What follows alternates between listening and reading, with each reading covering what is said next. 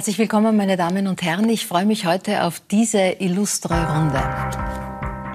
Richard Lugner ist in Österreich bekannt wie ein bunter Hund. Der Unternehmer, der vor 60 Jahren als Baumeister begonnen hat, feiert im Oktober seinen 90. Geburtstag und blickt auf ein ereignisreiches Leben voller Höhen und Tiefen zurück. Paula Bründels große Leidenschaft ist jetzt das Kochen. Ihr Talent hat die gebürtige Salzburgerin, die ja eigentlich Psychologie studiert hat, schon in einigen Kochshows unter Beweis gestellt, wo sie schließlich auch als Siegerin aus dem Küchenstudio ging. Nun will sie aber das Handwerk richtig lernen. Sie ist Kochlehrling bei Haubenkoch Philipp Rachinger. Renea Nur erforscht Heilkräfte aus dem Tierreich die wir Menschen uns in Zukunft zunutze machen könnten. Darüber hinaus schreibt der Veterinärmediziner nach Fantasy nun Kriminalromane. Aktuell erscheint der dritte Teil seiner Krimi-Bestsellerreihe rund um eine Totenärztin. Und Schauspieler Sky Dumont erzählt zu den bekanntesten Gesichtern aus Film und Fernsehen.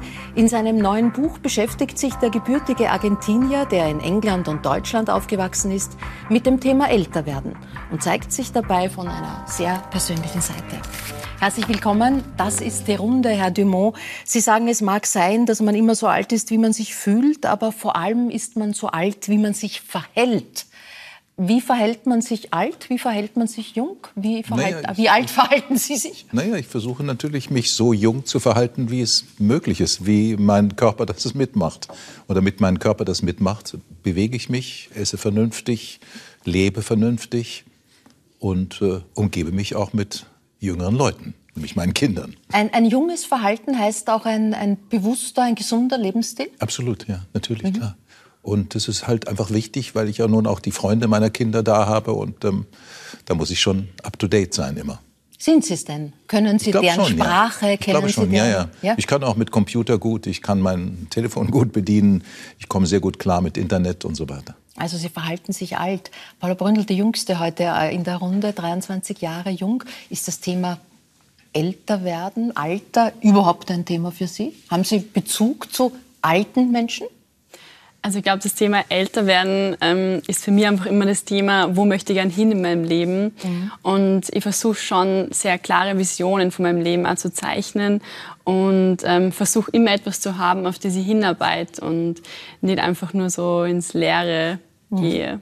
Ge geht das heute noch gut, wo man das Gefühl hat, alles man, man, kann die Welt von übermorgen schon nicht erahnen und planen. Kann man da wirklich so etwas wie einen Lebensplan entwerfen? Ich glaube, es ist gerade weil wir so viele unterschiedliche Einflüsse bekommen, weil so viel passiert. Ich glaube, gerade deshalb ist es wichtig, dass man wirklich, wenn man sich die Zukunft vorstellt, eigentlich von sich ausgeht, von seinen Leidenschaften und Bedürfnissen, so wie es bei mir auch damals mit der Berufsentscheidung war. Ich habe einfach darauf gehört, darauf gespürt, was treibt mich denn gerade am meisten innerlich und bin dann einfach radikal meiner Leidenschaft nachgegangen. Mhm. Herr Nur, die Hoffnung kommt aus dem Tierreich. Sie erzählen uns in Ihrem Buch zahlreiche Beispiele von Tieren, von deren Kräften, Heilkräften wir profitieren können. Und da gibt es ein äh, sehr interessantes Beispiel, was das Jung- und Fitbleiben betrifft. Das ist der Nacktmull. Der ist zwar überhaupt nicht schön. Wir sehen da ein Bild. Oder kann man, darf man das sagen? Ein Tier ist immer schön, oder? ja, geht so, ne? Geht so, ja. Geht so. Aber was hat der für eine besondere Eigenschaft? Also dieses Tier ist wirklich besonders, da ist die Forschung gerade ganz intensiv dran, weil diese Tiere werden tatsächlich mit fortschreitendem Alter immer fitter. Ähm, da wäre zum Beispiel nicht ähm, der Ronaldo der beste Fußballer, wenn wir jetzt wie Nacktmulle wären, sondern tatsächlich wahrscheinlich noch immer der Pelé. Und es liegt unter anderem auch daran, dass diese Tiere niemals Tumore kriegen. Sie können keinen Schmerz empfinden. Und wir sind gerade dabei, diese Geheimnisse zu entschlüsseln und vielleicht besser verstehen zu lernen, wie man das vielleicht auch für den Menschen nutzen könnte. Mhm. Nacktmull forever, Herr, Herr Lugen, naja, oder? weiß ich nicht. Beim Nacktmull spielt, glaube ich, die Hyaluronsäure eine mhm. große Rolle.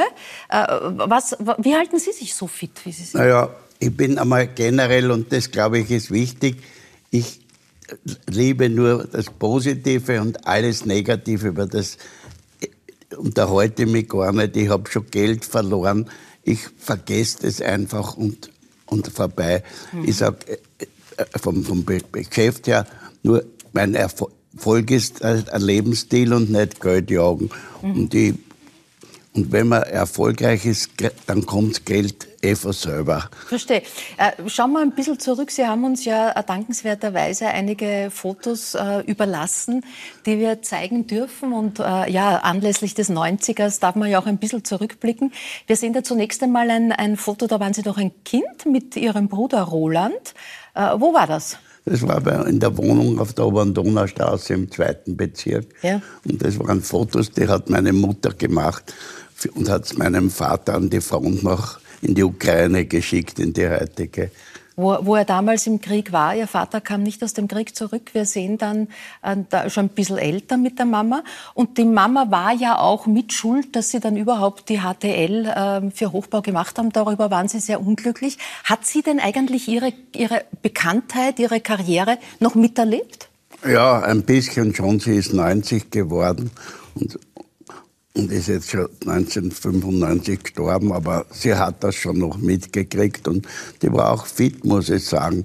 Sie hat ein paar Wehwehchen gehabt, äh, wie, dieser Wechsel war bei den Frauen, da hat sie irgendwie schlechte Medikamente gekriegt und das, und, und dann sie hat nie wieder einen Mann kennengelernt, sie war nur für meinen Bruder und mich da und das war vielleicht auch ein bisschen für den Körper nicht so gut, weil man irgendwelche Entbehrungen auf sich nimmt. Haben Sie sie denn so gefordert, dass das nicht so gut war? Ah, nein, ich bin einer, der, der nur das Positive sieht mhm. und, und ich lehne alle negativen Gedanken ab. Ich tue mich auch nicht, ich werde immer wieder interviewt mit dem Tod oder unlängst wollte man mich verstehen Sie Spaß in, in, in, in ein äh, Bestattungsmuseum oder führen ja. und wollten, dass ich dort im Sarg Probe liege. Das habe ich abgelehnt. Also, ja, aber der, der Herr Dumont ist da ganz offen. Sie haben schon ein Grab gekauft sogar. Ja, sicher. Ja, klar. Warum? Warum ist es für Na, weil Meine Mutter ist gestorben vor ungefähr anderthalb, zwei Jahren und hinterließ ein Chaos, wie so viele.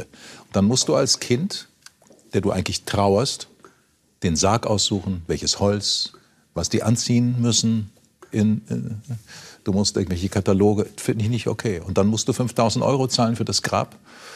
Das wollte ich meinen Kindern ersparen. Mhm. Das heißt, es ist alles geregelt? Alles geregelt, ja. Für, für ich kann in die Grube fallen. Für ein Ereignis, das hoffentlich noch lange nicht Witzig war, dass der zu mir gesagt hat, wollen Sie ein Einzelgrab oder ich hätte noch eins, da passen vier Leute rein. Aha. ich sage, ja, wer weiß, was noch kommt, nehme ich das Vierergrab. Ja, haben Sie ein Grab? Ich habe noch keins. Das sollen, das sollen die Angehörigen sich dann... Nein, ich muss mich einmal mit dem befassen, glaube ich schon. Aber ich habe jetzt so viele Bekannte, die lassen sie verbrennen und stellen sie nur die Urne zu Hause hin oder graben sie in, der, in die Erde ein. Also ich habe mir darüber noch nicht den Kopf Noch nicht den Kopf, ist ja Zeit, ne? Ja, momentan scheint noch Zeit zu sein. Momentan scheint noch Zeit zu sein. Wenn wir nochmal zurückblicken in, in das Aufwachsen, in die Kindheit, in die Jugendjahre, da heißt es, dass Sie sehr schüchtern waren. Ich war extrem schüchtern. Das kann man ja fast nicht glauben. Oh ja, das war so. Also, Wie haben Sie das überwunden? Lang, hat lang gebraucht. Also ich habe eine, äh, äh, ich habe mit 21 oder 22 den ersten Sex gehabt im Haus, hat ein sechs Jahre jüngeres Mädchen gewohnt und das war meine erste mhm. Frau und die war auch sehr hübsch.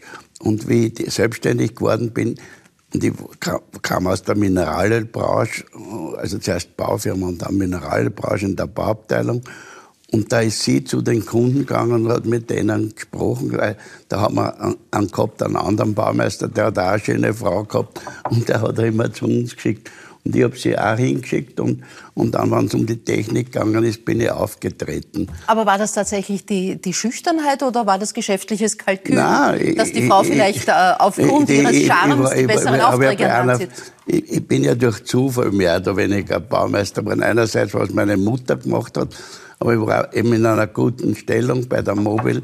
Mhm. Der, hätte Chef von der Bauabteilung werden können. Da hat mir ein Schulkollege weggeholt und hat sich mit mir gemeinsam, also er war der Große und ich war klein, und haben wir Wohnhäuser gebaut und ich war für die Sonderwünsche verantwortlich, also Zentralheizung, weil das hat es damals noch nicht als Norm gegeben und andere schönere Tierschnallen und, und, und Gläs, Glastüren und was, oder mehr Steckdosen und so weiter. Mhm. Das war mein Job. Und er hat aber das Geld verprasst. Und dann habe ich aufgehört und habe hab mit zwei Mitarbeitern das weitergeführt. Und, und dann ist einer, einer gekommen und sagt, Herr Ernst, ich hätte ein Hotel, das ist zum Umbauen. Fangen wir mit denen an. So gut, kalkulieren konnte ich nicht. Und habe von dem, was wir gebaut haben, die Häuser, aber mit, mit Aufzug und allen, äh, die Preise genommen und habe es entsprechend erhöht und bin der Meinung, dass es irgendwie ausgeht. Ja. Und Damit sind Sie viele Jahrzehnte durchgekommen. War das ein besonders bitterer Moment, als die Baufirma Und dann ist er mit ist? mir zu der Kunde hingegangen ja. und hat erzählt, ich bin ein Baumeister mit weiß ich ja. wie viel Baustellen und alles. Und dann hat sie gesagt, gut, ich gebe dir den Auftrag. Sag ich, wann können Sie anfangen? Zwei Tage. Dann habe ich meiner Frau gesagt, du kaufst ein Lastauto und, und wir haben alles. Und, in der, und, und der einer, also ich habe zwei Mitarbeiter damals gehabt, ja. die haben äh, geschaut, dass wir Arbeiter kriegen und alles. Und da waren in der Früh war sie Zähne und ich habe aber nur mit zwei arbeiten wollen, weil ich, weil ich den Aufzug, Auftrag strecken wollte. Und das war der Start. Und ja, Sie erzählen das, dass das sehr aus Zufall ähm, die Chance nutzen. Es war eine Chance, Chance. Aber die Baufirma Lugner, das war lang was. War, war, war das ein besonderer, bitterer Moment für Sie, als Sie in Konkurs gegangen sind? Also im Anfang viele bittere Momente. Einmal hatte ich schon fünf Leute. Ja. Der letzte Auftrag war aus. Und ich habe keinen Auftrag gehabt für nächste Woche und habe hab aber die Leute nicht entlassen. Ruft mir 8. in der Früh Schulfreund an und sagt, du, ich hätte einen Bekannten, kannst du für den eine Offerte machen? Sag ich, du dringend, ich möchte es heute noch machen, weil ich keine Arbeit habe. Dann hat er gesagt, gut, du kannst um 10 Uhr zu dem kommen. Dann habe ich, sag ich, sagt er, wann kriegst du das Offerte? Sag ich, noch in drei Stunden. Ja. Also einfach, einfach anpacken und tun und, und, und, und mutig sein. Und dann habe ich eben das Offert gemacht und ja. um drei Nachmittag bin ich mit dem Auftrag heimgegangen. Ja, die Paula Bründel, jetzt in der Gastronomie äh, zu beginnen, in einer Zeit, die so schwierig ist rundum, äh, braucht es da diesen Mut, dieses Anpacken, dieses unbekümmert sein und mutig sein? Absolut. Also ich glaube allgemein, dass, also für mich zumindest ist es ein Prinzip im Leben, dass ich mir immer versuche, raus aus meiner Komfortzone zu bewegen, weil ich glaube, da passieren die, die richtig spannenden Dinge im Leben. Und dazu muss man natürlich mutig sein. Und äh, ich glaube, dass äh, wir teilweise einfach viel zu viel drüber nachdenken und uns schon vorab so viel Sorgen machen oder überlegen, was könnte passieren, wenn wir dies und jenes machen und vergessen dabei manchmal einfach loszulegen. Und äh, ich habe jetzt so viele positive Erfahrungen damit gemacht, einfach mal loszulegen und mir dann erst im Nachhinein Gedanken darüber zu machen, ähm, wie ich das vielleicht nur anders machen kann. Aber das Tun und auch wie jetzt zum Beispiel in meiner Arbeit wirklich Dinge anpacken, angreifen und auch selber äh, gestalten, das finde ich halt etwas wahnsinnig Erfüllendes. Auch im Vergleich zu, zu meinem Studium davor, wo ich mich nur so in der geistigen Welt bewegt habe. Äh, jetzt habe ich echte Resultate jeden Tag, an jedem Arbeitstag von mir. Und ähm, das befriedigt, glaube ich, ein sehr mhm. starkes, tiefes Urbedürfnis, was in uns allen steckt. Äh, woran, Sie, ja? Sie war, waren ja beim Steirereck, nicht? Und das war ein Vorbild. Das ist bei mir auch im Leben. Ich habe Unternehmer gehabt, die Vorbilder für mich waren. Ihre Mutter hat Ihnen schon Rockefeller-Biografie ja, zu lesen gegeben. Ja, alles mögliche. Rockefeller, Siemens, ja. Edison, alle Bücher. Jede Woche habe ich ein neues gekriegt und habe es ja. gelesen. Aber jetzt, äh, Sie haben uns ja noch weitere Fotos gezeigt und da dürfen wir noch ein bisschen blättern im, im Fotoalbum. Äh, Lugner in jungen Jahren und da haben wir ein Aha-Erlebnis gehabt. Wir sehen Sie da mit dem Schneemann als junger Fescher, sehr durch durchtrainierter Mann. Und dann, äh, ja, da sieht man es noch nicht so gut. Aber jetzt, wenn wir das nächste Foto zeigen, eine absolute Ähnlichkeit mit Andreas Gabalier. Ja, es wird es immer wieder behauptet. naja, aber, aber bitte. Ich kann es nicht sagen. Können Sie nicht sagen, sind Sie seelenverwandt? Ich, mit irgendeinem anderen habe ich auch noch eine Ähnlichkeit mit ja? einem amerikanischen Schauspieler. Oder ich weiß nicht. Das wird immer wieder festgestellt. Aber, aber da, ich meine, vielleicht waren es nur die Berge, vielleicht war es nur das Bergpanorama und die Pose. Nein, äh, äh, es gibt ein Foto in meinem Buch, das, da schaue ich irgendwem anderen, ich glaube dem Sylvester Stallone. Dem Sylvester Stallone. Also Lugner, eine Mischung aus Sylvester Stallone und Andreas Gabalier, können wir uns auf das einigen? Optisch. Also das Talent vom Gabalier fehlt mir. Fehlt Ihnen. Ja. War, war die Bühne denn tatsächlich nie ein Thema für Sie? Ich meine, Sie haben sie ja gefunden auf eine Art. Ja, aber, aber sich, sich ich, selber aufzustellen, egal ob als, als Schauspieler, als, als, na, als Clown, als Sänger? Ich habe nie behauptet, der Schauspieler zu sein.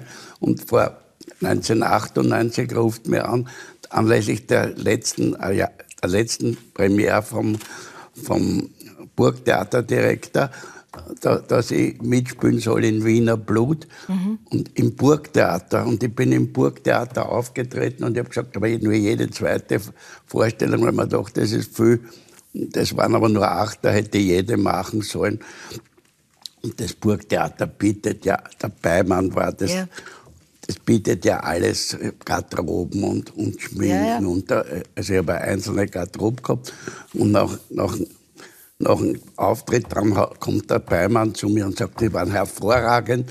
Und dann kommt der Meier, der war damals Betriebsrat ja. und den hat es geärgert, dass ich kein Honorar gekriegt habe. Zuerst wollten sie mir eins geben. Ja. Dann sagt der Lugner, hat genug Geld, der braucht kein Honorar. Und daraufhin ist der Meier gekommen und sagt, Sie, Sie sind doch kein Schauspieler, Sie sind ein Dilettant. Sag ich, ich habe nie behauptet, ein Schauspieler zu sein. Und dann ist er erfolgreicher Direktor vom, von der Volksoper geworden. Verstehe. Also Sie haben sozusagen den Ausflug ins, ins Schauspielfach schon, schon erledigt. Äh, ja, es war eine tolle Serie. Wer tritt schon im Burgtheater Das auf? stimmt. Äh, da sehen wir aber auch schon, wenn man in die erste Lebenshälfte nochmal schauen, dass also ein bisschen dieses gesellschaftliche Leben offenbar immer schon dazugehört hat. Wir sehen da Fotos, wo Sie da mit ihrer Frau tanzen, mit ihrer ersten, oder dann da schon die Faxen machen. äh, ja, auch da dann noch äh, gesellschaftliches Leben anstoßen. Das heißt, so ein bisschen das dieser Silvester. der Society Löwe, der sie später wurden, das war schon immer eine, eine Farbe, die ihnen wichtig war. Ja, ich, das ist das, das, Motto. Ich mag nur das Schöne und das, was Erfolg und, und was lustig ist trauern, also wenn, ich habe Schulkollegen, aber wenn, wenn die, ich bin der, der das immer organisiert, mhm. jetzt leben von den 20 nur mehr neune, aber wenn, wenn die anfangen, über ihre Krankheiten zu hören, sage ich, hört's auf, das ist nichts für mich. Eine gute Strategie oder wie halten Sie es damit, Herr Dumont? Es gibt ja welche, die sagen, man soll mit zunehmendem Alter viel Innenschau halten, über sich selbst nachdenken und andere sagen, nur das nicht. Äh, ich, äh, ab einem gewissen Alter hat man, glaube ich, genug über sich selber nachgedacht und nichts ist langweiliger als äh, Krankheiten zu erzählen und vor allem sich Krankheiten anhören zu müssen. Mhm. Sind wir uns, glaube ich, ich, einig. Ich, ich Überhaupt nicht. solche nein, Gespräche nein, ab, weil die sind negativ. Nein, es ist langweilig. Ich, mich interessieren die Meine Mutter hat nur von Krankheiten geredet. War mhm. furchtbar. Aber wenn man sich diesen Realitäten stellen muss, dann gehört doch die Auseinandersetzung äh, damit äh, ja, aber mit schon dazu. Arzt, das genügt, aber man muss nicht die ganze Umgebung mit meiner Krankheit belesen. Naja, Ihre Krankheiten haben wir schon auch immer äh, medial, sagen wir, ausgiebig besprochen, oder? Naja, so viel weiß ich nicht. Ich habe na, wir wollen nicht drüber reden, oder? Reden. Dreimal habe ich Krebs gehabt, verschiedener Art. Ja, eben. Also wollen wir nicht darüber reden. Ähm, Sie, Sie, haben schon vorher gesagt, Herr Dumont, Sie haben viel Kontakt äh, zu, zu, den Kindern, zu den Jüngeren, zu den Freunden der Kinder. Was leben Sie denn ähm, denen auch an, an, an Arbeitsmoral vor? Sie sagen, meine Arbeit ist auch das, was mich selber jung hält. Ähm, das ist ein bisschen schwierig, ja? weil ähm, es geht mit der Pünktlichkeit los. Ich glaube, mhm. gerade wenn man erfolgreich sein will, in, egal welcher Branche, muss man pünktlich sein. Was heißt pünktlich ist mindestens 15 Minuten vorher da sein. Mhm. Und äh, da tue ich mich sehr schwer mit meinen Kindern, muss ich sagen. Mhm. Ähm, alles andere haben sie ziemlich gut. Also mein Sohn ist sehr, sehr zuverlässig. Meine Tochter ist ja längst aus dem Haus. Also insofern äh, funktioniert das ganz gut. Ich glaube auch nicht, dass irgendeins meiner Kinder in meinen Beruf einsteigen wird. Ich hatte es ja auch nicht vor. Insofern äh, mhm. wundert mich das nicht. Das heißt, eine, eine Perlenschnur von Zufällen, Chancen, ja. Gelegenheiten. Aber so ist das Leben, glaube ich, ja. nicht? Man kann sein Leben nicht planen, nicht wirklich. Mhm. Wir versuchen es immer wieder, ja, aber es geht meistens schief. Meistens mhm. passiert es ganz anders. Es gibt ein Schicksal. Ich glaube wirklich an ein Schicksal. Ja, ja und äh, zuletzt haben Sie natürlich äh, in, in Deutschland und Österreich für große Boulevard-Schlagzeilen ja. gesorgt, dass es äh, eine neue Liebe in Ihrem Leben gibt. Und die haben Sie ja dann auch bestätigt. Das ist eine Kollegin, eine ORF-Kollegin, Julia Schütze. Sie haben sie schon vor fünf Jahren kennengelernt, damals in einem Interview für ORF Niederösterreich, aber richtig gefunkt soll es Anfang des Jahres haben, als Sie bei ihrem Podcast äh, zu Gast waren. Da dürfen wir kurz reinhören und wenn man genau hört, da britzelt es schon. Man muss bewusster von einem Alter ins nächste gehen. Weil alles hat seine Reize. Ich meine, mir kommen die Leute sehr viel respektvoller entgegen. Das ist nicht schlecht. Vorher habe ich keiner ernst genommen. Jetzt sitzt mir eine attraktive Frau gegenüber und hört mir zu. Früher habe ich wahrscheinlich gar nicht zugehört und gesagt, nein, was, der macht ja nur Schnee. Was möchte ich mit dem? Ähm, also, also wie gesagt, ich finde, jedes Alter hat seine Berechtigung mhm. und sollte einen erfüllen. Da haben Sie absolut recht. Da haben Sie sie schon umgarnt, oder? Nein. Nein. Nein, nein. Man hatte, wenn Sie wenn man, loslegen, man, klingt na, das ganz anders? Nein. Was wollen Sie denn jetzt wissen? Das war ungefähr eine kurze Zeit nach der Trennung von meiner Frau, oder besser gesagt umgekehrt von der Trennung meiner Frau von mir. Ich hatte 21 Kilo abgenommen, da dachte ich gar nicht an irgendeine Beziehung oder irgendetwas umgarnen. Mhm. Da war ich damit beschäftigt, die 21 Kilo, die ich abgenommen hatte, wieder aufzubauen. Nein, da ging es mir ganz schlecht. Ich glaube, das liegt daran, dass wenn man sehr viel in der Öffentlichkeit ist und mhm. Tausende von Interviews gibt, entwickelt man so eine Art, sich aus der Nummer rauszuquatschen, indem man Dinge sagt, wo dann das Gegenüber sich denkt, ah super, jetzt hat er was gesagt. Mhm. Und dann ist Ruhe. Mhm. Ich glaube, das ist Professionalismus und Schablone.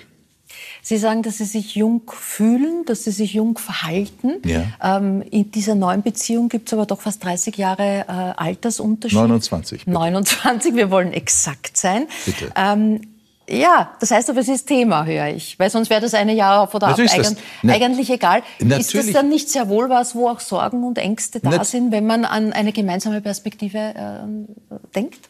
Ja, sicher ist das eine Perspektive. Nur, wir alle haben Beziehungen gehabt. Und ich glaube, kaum einer hat es auf 30 Jahre geschafft oder auf sehr lange Zeit. Beziehungen gehen nun leider oft, mhm. sehr oft auseinander. Bei Gleichaltrigen, bei Passenden, egal was. Beziehungen zu halten ist sehr schwer und wird in unserer heutigen Zeit noch schwerer, glaube ich. Mhm. Als ich geheiratet habe, damals auch eine Frau, die auch 30 Jahre jünger war als ich, da war die 21. Und da wusste ich, als wir geheiratet haben, das würde nicht ewig dauern. Mhm. Es hat 17 Jahre gedauert. Das ist eine lange Zeit, 17 Jahre, weil wir waren extrem glücklich. Aber das war mir klar. Sie würde da rauswachsen. Sie wollte nicht die Frau von Sky Dumont sein. Mhm. Verstehe ich. Wer will das schon? Ähm, heute bin ich mit einer Frau Julia, zusammen. glaube ich. Julia, mit Julia bin ich, genau, die ist eine reife Frau, die weiß, was sie will, die weiß, was sie getan hat, die ist an einem bestimmten Punkt und sie weiß, was sie sich, was sie sich vornimmt und was sie erwartet.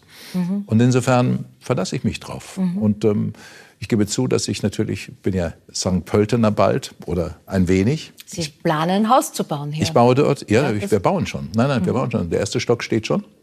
Ähm, ich finde es einfach wunderschön hier und insofern haben wir dann eine Zukunft, ja.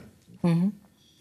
Ungeschönt heißt das Buch, das Sie, das Sie geschrieben haben. Der Titel ist natürlich sehr kokett, wenn man Zeit seines Schauspielerlebens immer der Schöne war.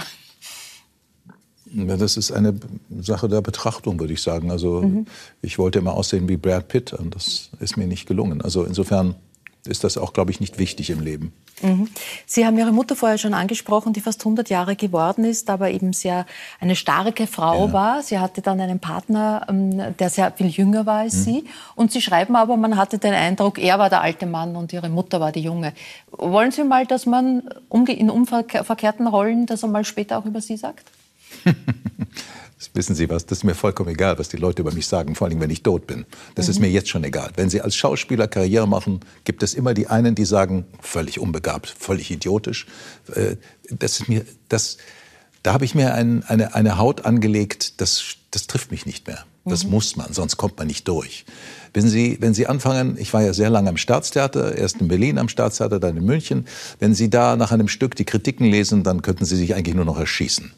Das ist grauenvoll. Da sitzt ein, ein, ein, ein Kritiker, der mal Schauspieler werden wollte oder Regisseur werden wollte und gescheitert ist. Das ist meistens so.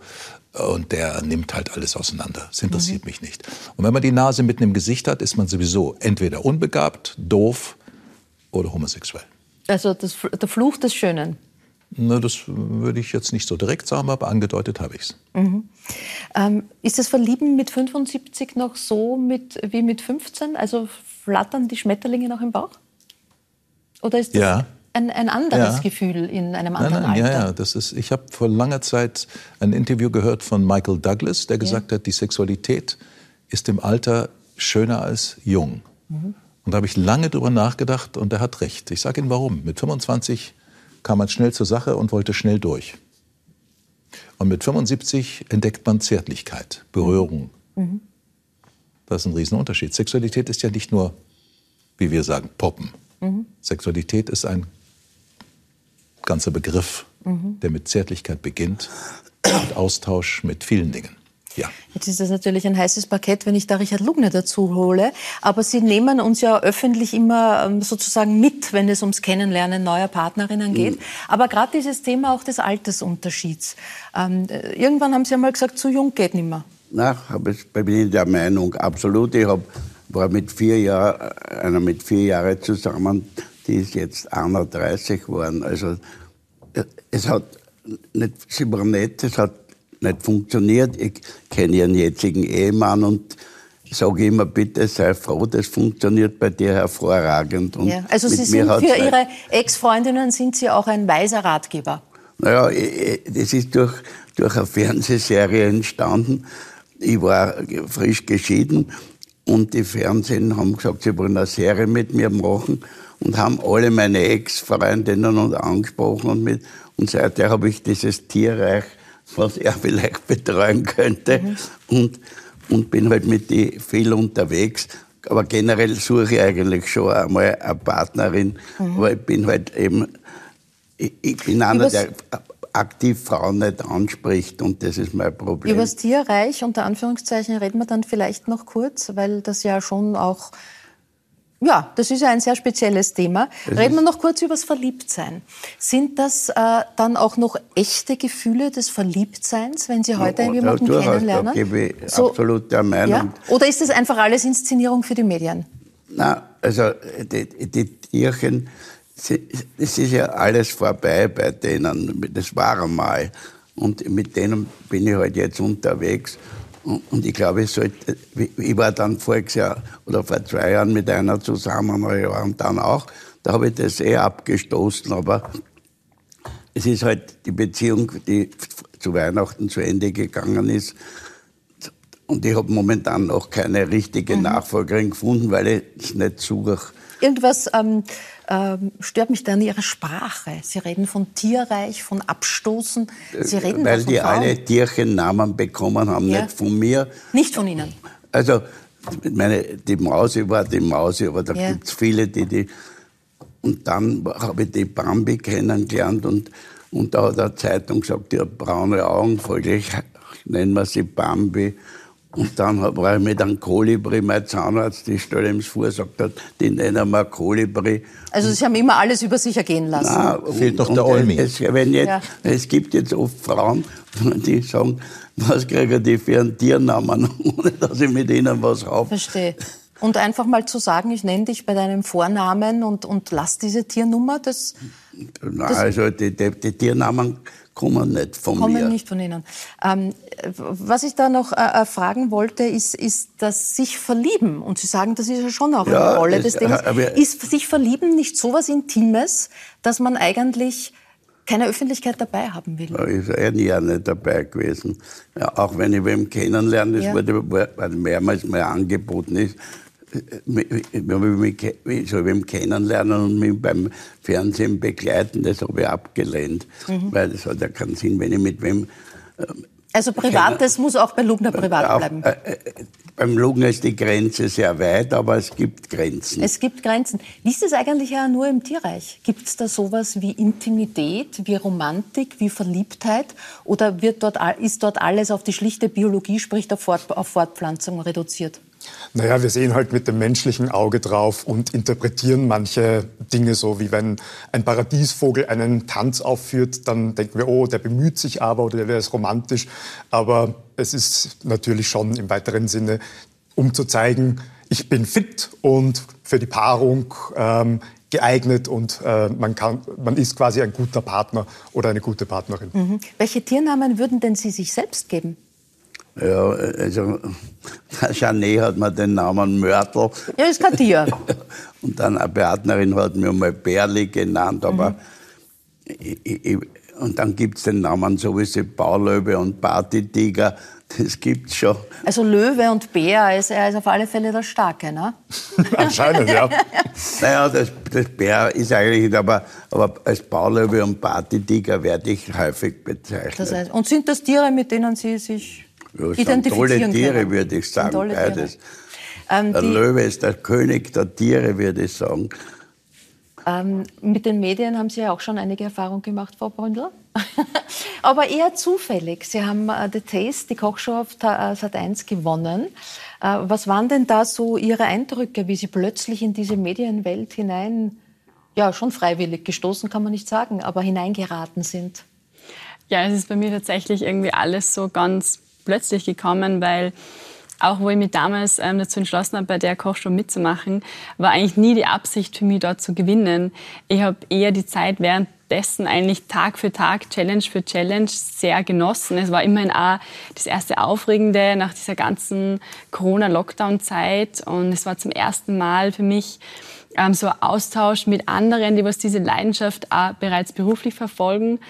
Und ähm, dass dann eben plötzlich dieser mediale, ähm, dieses mediale Interesse kommt, das habe ich eigentlich am Anfang versucht, sehr stark niedrig zu halten und habe mir einfach total, es war gleichzeitig nämlich der Beginn von meiner Kochlehre und ich war eh so eingespannt eigentlich mit der Arbeit und habe mich da voll drauf konzentriert, dass ich das eigentlich gar nicht so Aber wie war dieses mediale. Interesse? Was, das, was hat das mit Ihnen getan? Es hat ja was auch mit Verlust der Privatheit zu tun. Wie ist es Ihnen damit gegangen? Erkannt zu werden, angesprochen zu werden, Interviews zu geben?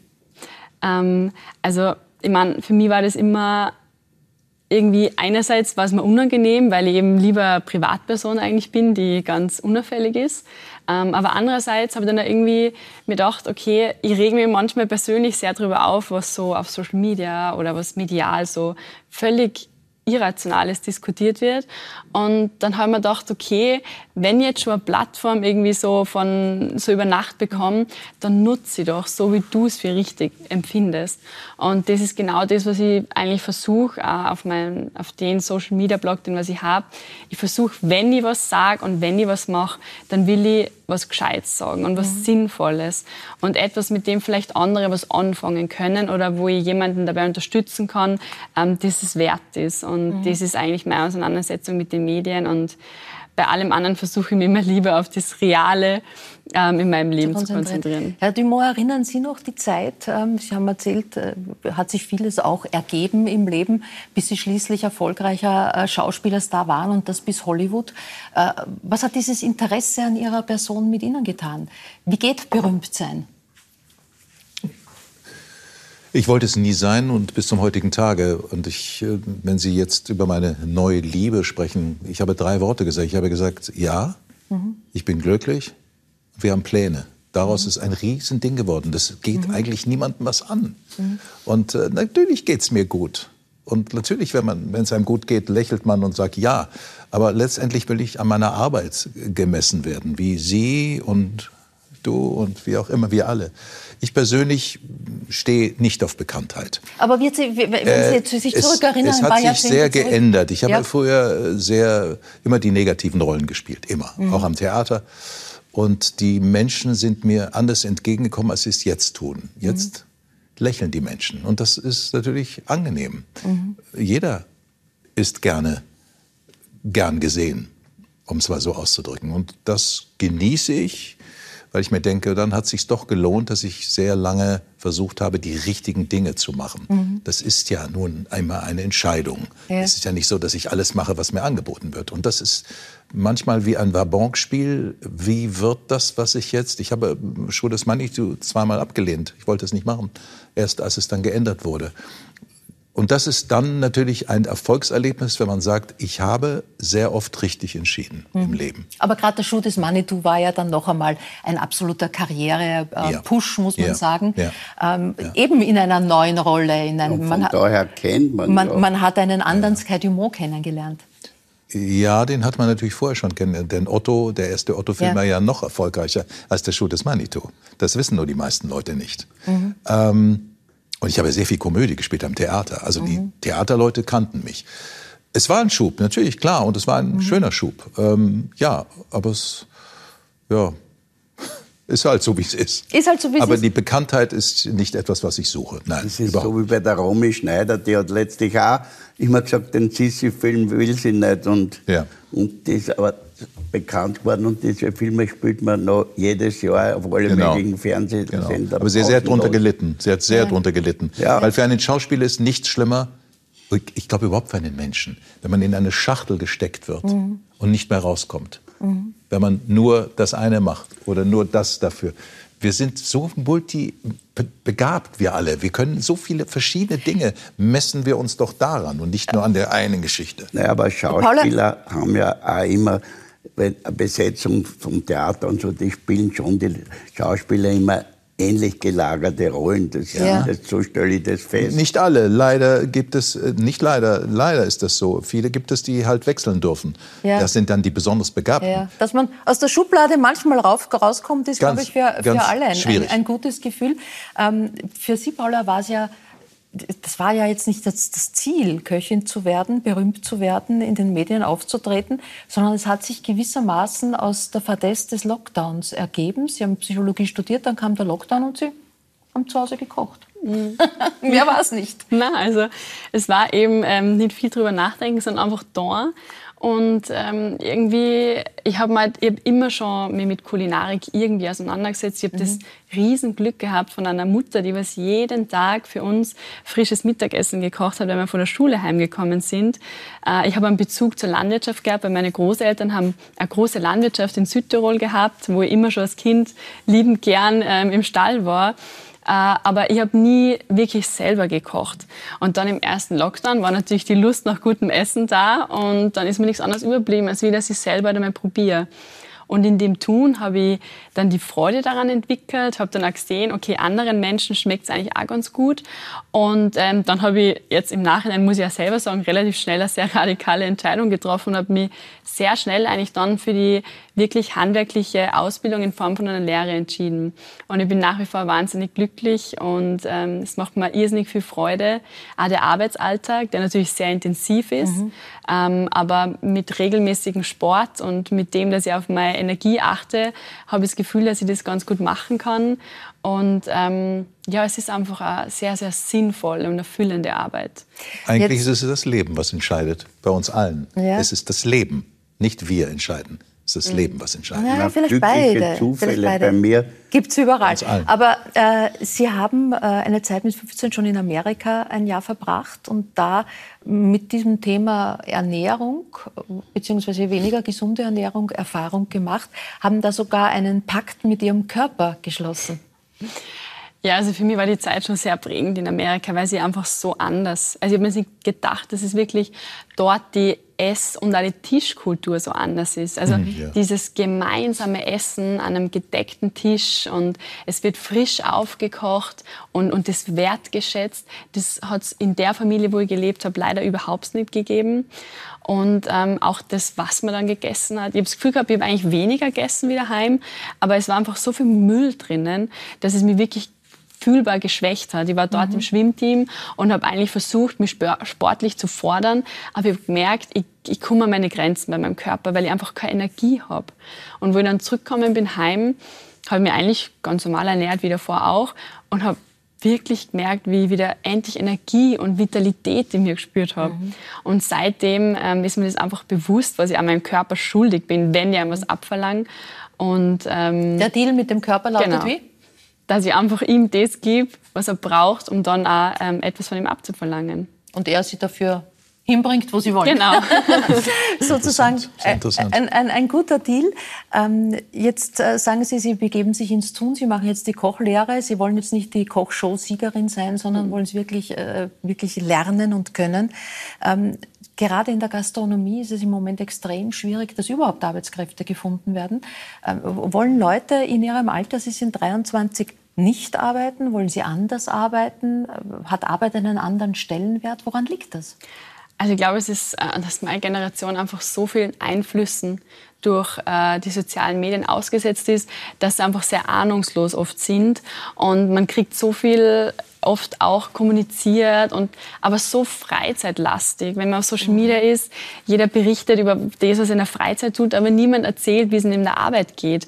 Und man kriegt so einen Freizeitdruck, man hat das Gefühl, man muss so viele Dinge in seiner Freizeit machen und ähm, denkt dann natürlich, okay, das Ziel im Leben ist es, möglichst wenig zum Arbeiten. Aber wie, was man arbeitet und wie man arbeitet, geht dabei verloren. Und was ich auch beobachte ist, meine Generation wird oft so irgendwie wird dann oft vermittelt, aber mir im Studium, man darf ja nicht sich überfordern in der Arbeit, man darf nicht zu viel arbeiten. Aber ich glaube, dass auch wirklich viel Frustration und, und Unzufriedenheit durch Unterforderung in der Arbeit stattfindet, mhm. wenn das eigene Potenzial und die Energien, die was ja in uns stecken, wenn die nicht wirklich gefordert werden und raus können, dann glaube ich, sind wir auch unglücklich und unzufrieden mhm. am Ende des Tages. Herr Lugner, wie geht es Ihnen als Unternehmer im Moment mit der, mit der äh, Suche von Mitarbeitern und Mitarbeiterinnen? Ich habe langjährige Mitarbeiter ja? immer gehabt. In der Baufirma habe ich jedes Jahr ein Flugzeug gechartert und bin mit meinem Maurer nach Paris geflogen, nach Istanbul, nach Petersburg, nach Also eine gute, eine gute Stimmung am Arbeitsplatz Die kommen heute noch zu mir und, und bedanken sie mir und bringen mir irgendwas. Oder ich treffe Leute und die sagen, ich wohne in Burgenland bei einem Maurer, der so von ihnen schwärmt. Also, und ich habe auch jetzt ich, meine Sekretärin ist zwölf Jahre bei mir, der Zentrumsleiter 25 mhm. Jahre die Buchhalterinnen 25 und, und 15 Jahre. Also, also keine Sorge mit, mit, mit nein, Arbeitskräften? Ich, ich, aber, ich, ich versuche ein Arbeits... Ich akzeptiere die Mitarbeiter und schimpf, ich würde nicht sagen wenig mit ihnen, außer wenn sie was schief machen, aber da mhm. sehen sie also ein, dass sie sich geirrt haben. Und ich, ich mache ich, ich mache mit denen, weiß ich, gehe mit ihnen auf die mhm. Wiesen und ich, mhm. und ich bin mit ihnen immer unterwegs und ich bin aber mit ihnen unterwegs und ich bin irgendwo allein und, mhm. und die sitzen woanders auf einem Tisch, das mache ich. Wie erleben Sie das, Herr Dumont, diese, diese was die Paula gerade beschrieben hat, diese Orientierung ähm, gerade in den sozialen Medien auf das Freizeitleben? Dort berichtet keiner was er arbeitet, sondern es wird berichtet, wie man ausschaut, was man für Urlaub macht, für Reisen. Äh, also eine totale Fixierung oder, oder sehr stark auf, naja, auf, also, auf Freizeit. Ich, ich finde das sehr interessant, was sie gesagt hat. Ich persönlich bin in den sozialen Medien so gut wie nicht unterwegs, weil ich da schlechte Erfahrungen gemacht habe. Ich bin eh schon mhm. gläsern genug. Mhm. Ähm, und das will ich nicht sein. Insofern mache ich so ein bisschen Instagram und äh, das war's. Ähm, das ist richtig junge Leute, also meine Kinder, ich habe ja nun eine Tochter, die ist 21, einen Sohn, der ist 30 und einen kleinen Sohn, der ist gerade 16 geworden. Es kommt so viel auf die zu. Und genau was sie sagt, da ist so viel Angebot und so viel, dass sie mhm. sich auch gar nicht entscheiden können, was sie machen wollen, wo ihre Stärken sind. Aber da muss ich sagen, ging mir genauso. Ich wollte nie Schauspieler werden. Ich wollte eigentlich ganz was anderes werden. Das mhm. Leben hat für mich entschieden. Hat für Sie entschieden. Und das wird bei denen wahrscheinlich genauso sein. Was lernen Sie jetzt in der Küche? Worauf kommt es an in diesem Beruf? Es erfordert auf jeden Fall viel Disziplin und mhm. Konsequenz. Oh ja. man, muss sie, man, man, muss diese Verbindung aus Körper und Geist schaffen. Es ist ein körperlich anstrengender Beruf, aber auch geistig. Man muss wirklich richtig im Soft sein, würde ich sagen. Ähm, und es braucht ein Gespür. Und ich glaube, dass wenn man das hinkriegt, dass man sich einfach auf das Wesentliche konzentrieren kann und die richtigen Energien hat, dann kann man einfach ja, eine gute mhm. Arbeit leisten. Wir sehen einige Bilder von Gerichten von Ihnen. Das schaut ja schon alles nach Sterneküche aus. Ist es das? Also, also wenig am Teller, aber, aber Nein, ich möchte mein Essen nicht nach Sternen oder nicht beurteilen, sondern einfach, ob es schmeckt. Und ich muss schon sagen, wo ich angefangen habe, auf Instagram zu kochen, wie man auf den Bildern sieht, war das sehr aufs Visuelle basierend. Mhm. Ähm, von dem bin ich schon stark abgekommen und mein heutiger Fokus ist einfach, dass es gut schmeckt. Weil ich glaube, am Ende des Tages ist es das Einzige, was die Menschen, was die Menschen wirklich berührt, auch gerade in dieser oberflächlichen Zeit. Ähm, wir sehen so viele visuelle Eindrücke und haben, glaube ich, dann gleichzeitig so eine Sehnsucht, unsere anderen Sinne irgendwie zu stimulieren. Und unser Geschmackssinn ist genau so einer, der was manchmal dann zu kurz bleibt. Ähm, und, und hochwertige Produkte, also da diesen absolut. Sinn zu schärfen, so wie Sie es von klein auf sozusagen gelernt ja. haben. Ja. Ähm, also ich glaube, wenn ich mir das ja. jetzt anschaue, ich habe zuerst geglaubt, es interessiert nur das Kochen, aber das sind ja auch Kunstwerke. Kunstwerke, die sie am Teller kreieren. Also da geht es nicht nur um das, wie es schmeckt, sondern auch, wie es ausschaut. Ja, das war schon mal eine Zeit lang sehr stark. Das gehört dazu. Aber was gerade diese, diese biologische Qualität betrifft, das ist ja auch ein Thema, das der Herr Nur mitbringt in seinem Buch, das Arche-Noah-Prinzip, wo Sie sagen, dass was uns durch das Artensterben verloren geht, das ist ein, ein Genpool, der extrem wertvoll für uns ist. Wo, worin genau liegt der Wert? Also ähm, ich habe mich dem vom Thema Gesundheit angenähert. Mhm. Aber generell muss man einfach sagen, die Artenvielfalt, das muss man sehen wie eine Schatztruhe, die wir ähm, auf diesem Planeten haben. Und momentan sind wir dabei, sie anzuzünden, ohne überhaupt hineingesehen zu haben. Mhm. Ähm, und es verbergen sich so viele für die Forschung interessante Geheimnisse, die wirklich jedem und jeder Einzelnen von uns ähm, helfen könnten in Zukunft, wenn wir das verstehen lernen, dass wir auch aus ganz egoistischen Gründen gut beraten werden, ähm, alles zu tun, um sie zu erhalten. Können Sie uns da Beispiele geben? Also welche Tiere, ähm, welche Arten sind da für uns speziell interessant und um welche Art von Heilkräften handelt es sich? Also was man jetzt ganz massiv erforscht, sind tatsächlich Tiergifte. Also man ist ähm, immer so ein bisschen abgeschreckt, wenn man über Spinnen und Skorpionen nachdenkt. Aber man ist jetzt zum Beispiel erstmals in der Lage, dass man wirklich diese winzig kleinen Giftmengen dieser Tiere analysieren kann. Und man kommt drauf, dass die aus Dutzenden biologisch aktiver Komponenten bestehen, die wir bisher nicht kannten.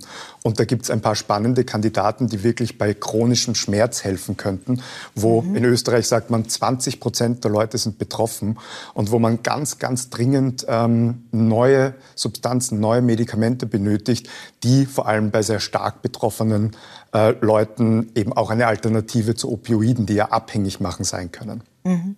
Äh, woran liegt es, dass wir da noch nicht mehr wissen oder dass die Forschung da erst also hier ist es zum Beispiel so, dass wir einfach bis dato nicht die Analysemethoden hatten, um das überhaupt mhm. festzustellen.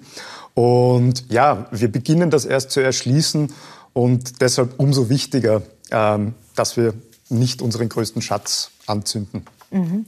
Ähm, Veterinärmediziner, also Tierarzt zu werden, das war Ihr Kindheitstraum schon. Das ist ja bei manchen, aber da geht es meistens um Katze und Hund und Hase, vielleicht noch Pferd und Kühe. Bei Ihnen waren es Wildtiere, die Sie besonders interessiert haben. Also der Tiger, der Löwe? Oder welche waren es? Also die ganze Artenvielfalt, würde ich sagen. Ich war wahrscheinlich der untypischste Tierarztstudent, den man sich vorstellen kann, weil ich habe mir einfach das Studium angeschaut und habe mir gedacht, da gibt es eigentlich eine super Interaktion, weil was mich interessiert ist die Wechselwirkung zwischen ähm, zwischen Mensch, Tier, Ökosystem, das beeinflusst sich ja alles, vor allem beim Thema Gesundheit. Und das wollte ich verstehen lernen. Mhm. Und mich hat, da habe ich beim Studium angefangen, ein kurz vor der Pension stehender Professor hat mich gefragt, was für Viecher wollen Sie denn mal machen? Und ich habe versucht, ihm das zu erklären und er hat mich lange angeschaut und hat dann gesagt, na, was für Viecher. Mhm. Also ich war da, glaube ich, nicht unbedingt Mainstream, aber das passt auch für mich. Ich wollte immer ähm, über den Tellerrand schauen einfach und die Verbindungen und äh, äh, die Verbindungen dieser Themen kennenlernen und nicht nur die Themen innerhalb der Medizin, sondern auch die Verbindungen jetzt zum Beispiel zwischen Wissenschaft und was Künstlerischem wie dem Schreiben. Mhm. Das hat mich fasziniert und das wollte ich machen. Darüber reden wir gleich, aber zunächst noch, äh, Sie sind Veterinärmediziner.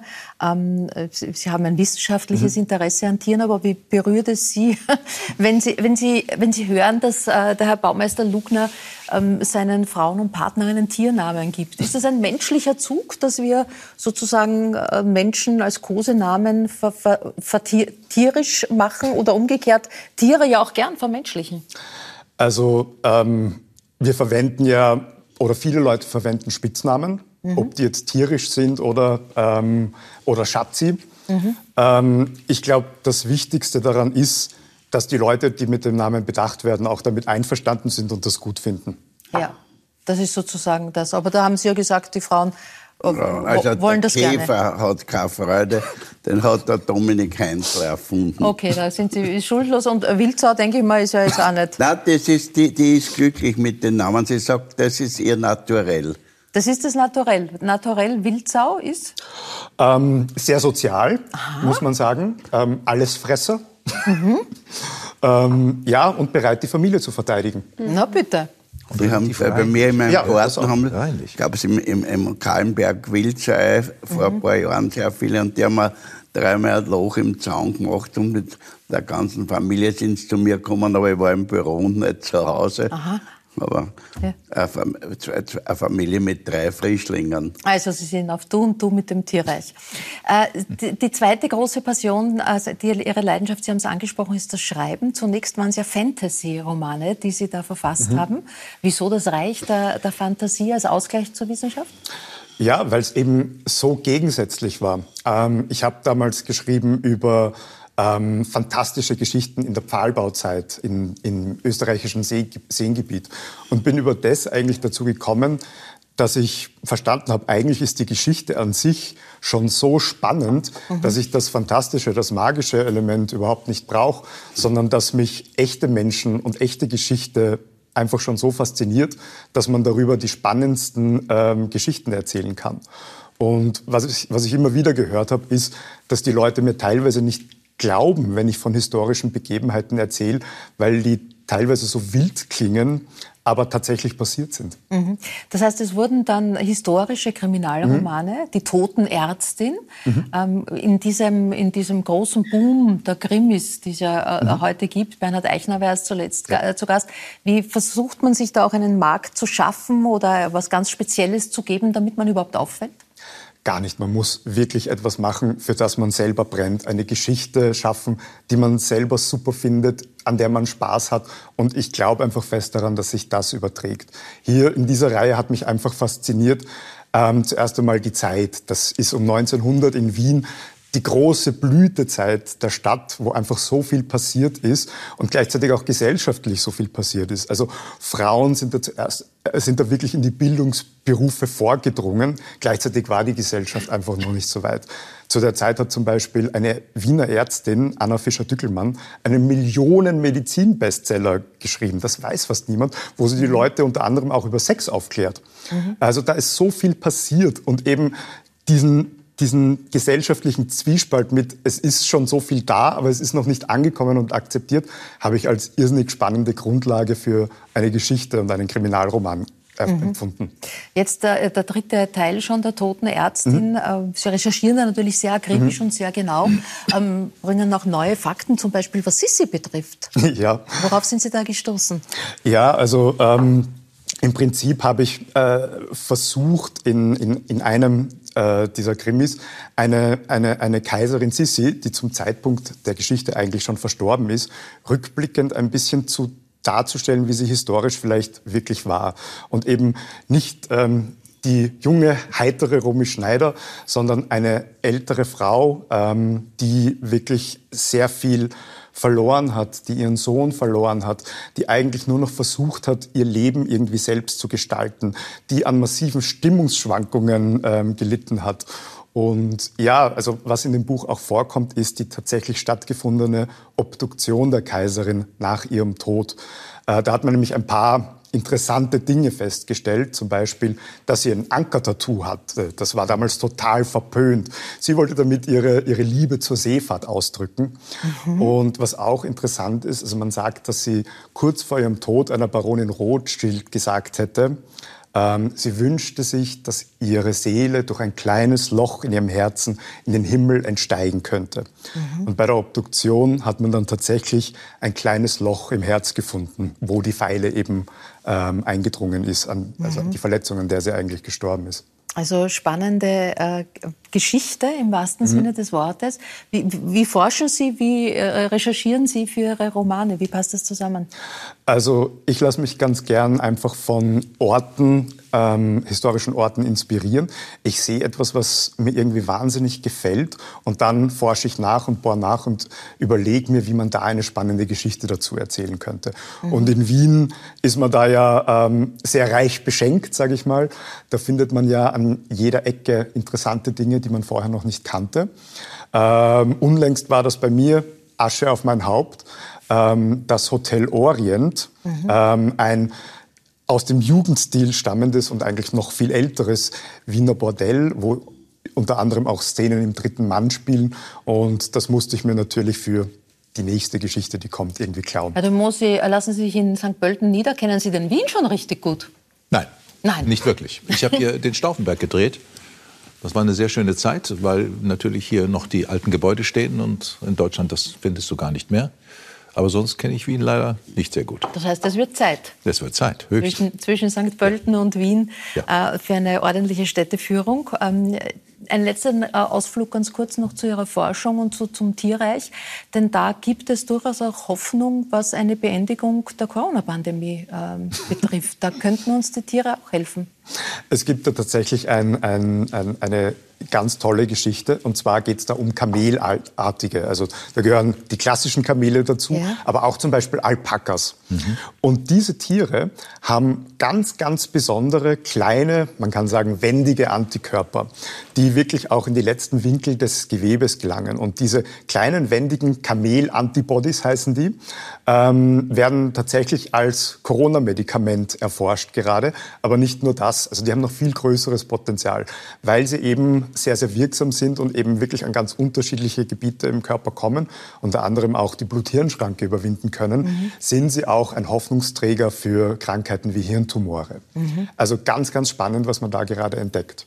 Es war eine Zufallsentdeckung in den 80er Jahren. Dann hat man drei, mehr als 30 Jahre das einfach ähm, ruhen lassen, weil man eigentlich nicht gewusst hat, was man damit tun kann. Und jetzt ist man halt quasi so weit und es passiert wahnsinnig viel auf dem Sektor. Das heißt, die Tiere werden, wir, werden uns retten, so wie es Erich Kästner schon vermutet hat. Hoffentlich. Hoffentlich. Uns ja. wohl nicht mehr. Wir kriegen das nicht mehr hin, glaube ich. Wir haben einiges ähm, dazugelernt. Dankeschön, Herr Nuhr. Einige interessante Menschen kennengelernt. Dankeschön, dass Sie meine Gäste waren. Danke, meine Damen und Herren. Bleiben Sie dran, denn Sky Dumont gibt es jetzt auch gleich weiter zu sehen. Und zwar in der Rolle des Staranwalts Mark Degen im Film Detektiv Widerwillen. Den kann man jetzt gleich im Anschluss an diese Sendung sehen. Und ich möchte Sie gerne einladen, auch nächstes Mal äh, wieder mit dabei zu sein mit einem Spezial. Ich freue mich auf zwei Publikumslieblinge, der große Otto Schenk und äh, Heinz Marecek. Ähm, die wurde aus Lehrer und Schüler, zwei Berufskollegen und äh, ja, schließlich Freunde. Wir werden über Verluste, über Trost, über Schmerzen und auch darüber reden, ob Blödeln vielleicht die Losung für überhaupt alles ist. Das dann nächstes Mal für heute. Wiederschauen und gute Nacht. Danke sehr.